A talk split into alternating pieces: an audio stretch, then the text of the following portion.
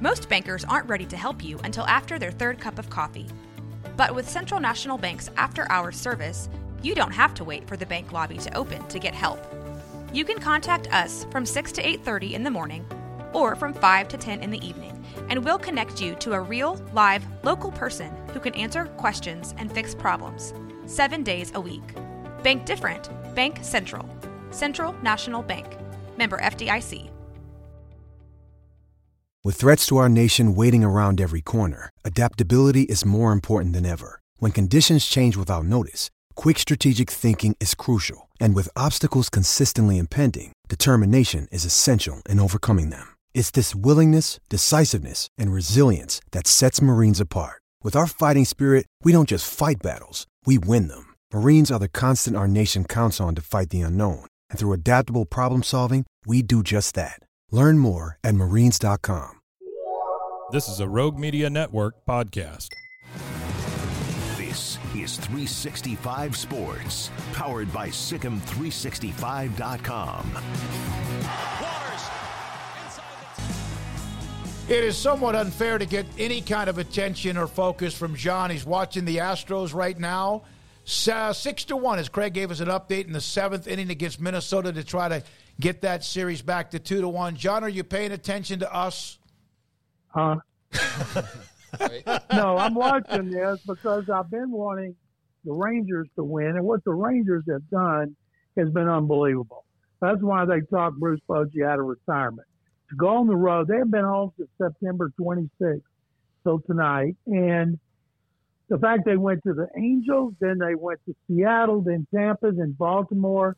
And after blowing the division in Seattle, I thought they were not going to get beyond Tampa, and they have been magnificent. I would love to see the Rangers and the Astros playing for the World Series. I don't know if Major League Baseball would be big enough for something that would be that monumental in the Lone Star State. And I tell you what, it would dwarf the Cowboys and that god awful team they've got that got stomped and humiliated in Santa Clara. I don't know what you're talking about, John. I've blocked it from my memory. I just. Uh... I don't blame you. That's hey, we're a we're a baseball state right now. That's right, John. Uh, let's talk about those Cowboys for a second. They had such a like every game has been weird in the in the score. Like the, every game they have is forty two to ten somehow, whether it's them or or the their opponent with the, the 49ers uh, this last week. Um, is this Dak Prescott, among other things they have problems with, is he maybe exposed that he's hit his ceiling? I don't know. I mean, looks to me like they're missing Kellen Moore. And you know, Kellen Moore is going to want to stick it to him in the next game. And I'm still not exactly sure why they ran him off. And they did run him off. And Dak is not the same quarterback. He's not had any consistency, hadn't had any excellence. You know, you could count on him sometimes to throw for over 300 yards, even if it's a loss, bring him from behind. I don't hold the game Sunday night uh, against him because they were bad in every way. But you know, there's a lot of teams that need quarterbacks. There's Jerry Jones is going to say we don't need one, even though the cap figure next year, last year of his contract is ungodly. I don't know if it's the lack of not having Kellen Moore with him, if it's McCarthy's antiquated pay, you know, play calls, but he is not the same quarterback. And that defense has got no business being pushed around like it was by the 49ers. And right now, I thought the Cowboys were top five team. Right now, I don't even know if they're a top 10 team. And I didn't even count the Arizona game. That was just a case of taking a team lightly. But I at least thought they would be competitive against the 49ers. And right now, clearly, the NFC East, DeMar- unless there's dramatic trans- transformation in both teams, is going to have a repeat champion for the first time in more than a decade, and that's going to be Philadelphia, which is the second best team, but is yet to be dominant like last season. If the 49ers hadn't lost their quarterbacks, they lose Trey Lance, Jimmy Garoppolo, Brock Purdy, and they have to go with Josh Johnson signed off the street. They might have been able to win the division in the Super Bowl And right now, the leading candidate to be the MVP is Brock Purdy. And a lot of Cowboy fans down here told me the last two days, well, we'll see him again. Just like the Longhorns fans, well, we'll see him again. And I think the Longhorns got a better chance of seeing the Sooners again than the Cowboys do of seeing the 49ers. John, you mentioned his name there, but Brock Purdy uh, here in Big 12 country, we saw plenty of him. Played Oklahoma in the Big 12 title game a few years back, and then goes on to be Mr. Irrelevant. Obviously, the Cyclones were pretty successful during his, his time there, um, but my gosh, Mr. Irrelevant to this now with San Francisco. What have been your thoughts on on his rise and his play? Time we get quit talking about him being Mr. Irrelevant, right? Um, at some point, people stop talking about Brady being a six round pick. And I know some people think that he reminds them of Joe Montana. Very smart, doesn't throw bad passes, doesn't have a great arm, cool under pressure, is accurate, makes really good decisions with the ball. And that's what I see. Montana was a third round pick. Bill Walsh wanted Steve Dils from Stanford, couldn't get him, so got stuck with a quarterback from Notre Dame. And I see that in Purdy. And people give Kyle Shanahan all the credit, and she calls the plays, but boy, they're doing a great job of coaching him during the week and preparing him. I just think I saw the odds in Vegas of him being MVP or four to one, and I would, if I were a betting man, I'd put some money on that one. John McClain with us, 365 Sports Hall of Fame columnist. John, uh, we had Mack Rhoades on earlier today. It's something that you could listen to later on. Obviously, it's a very, very bad time. The football team is not good. Two and four, slaughtered by Texas Tech at home. Watching from where you do watch them, your thoughts about what you've seen so far? Can I plead the fifth? yeah, yeah, you can. I'll tell you this. No, I'll, I'll, let me let me point this out, David. The last three days, I've spent a lot of time with the Gridiron Legends of Texas, and there's a lot of former Baylor players in there, as well as Longhorns and Aggies and players from other states that were great here.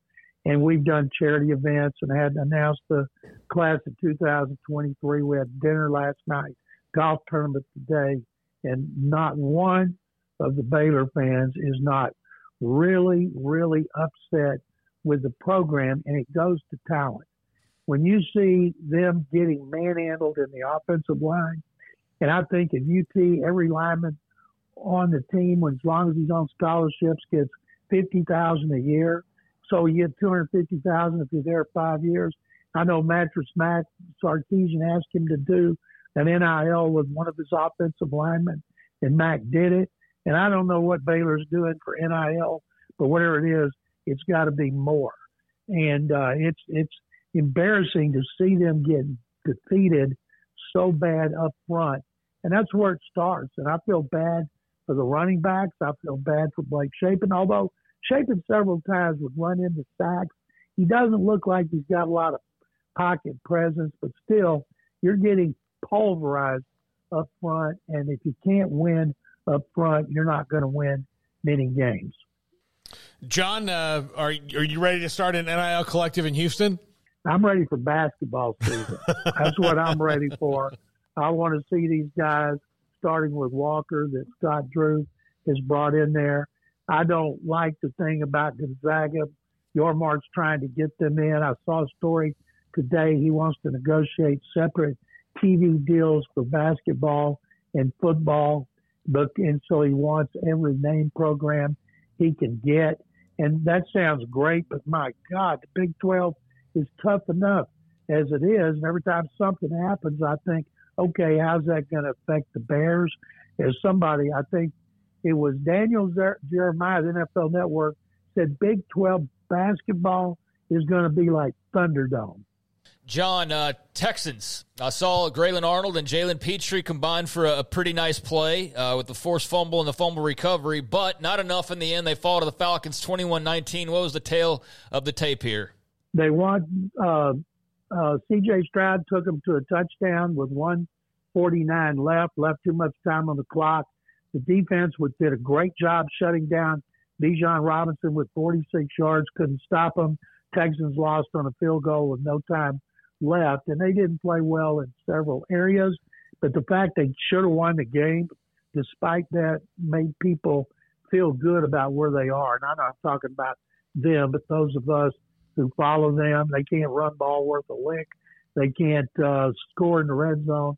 Not good on third down, but you know they could have beaten the Falcons. Now they host the Saints, and I think they got a chance to beat New Orleans. They're they've got a chance to win every game they play. And I'm not saying they're going to win ten or make the playoffs or even compete for the playoffs, but that proverbial light at the end of the tunnel, we see it under DeMeco Ryans, knowing all these teams that need a franchise quarterback, knowing the Texans have one, it makes you it makes you get excited for what's ahead. John, thank you very much. Keep watching the Astros as they take a two games to one lead in that series. Good luck to the Rangers and Bears. There you go, John McClain.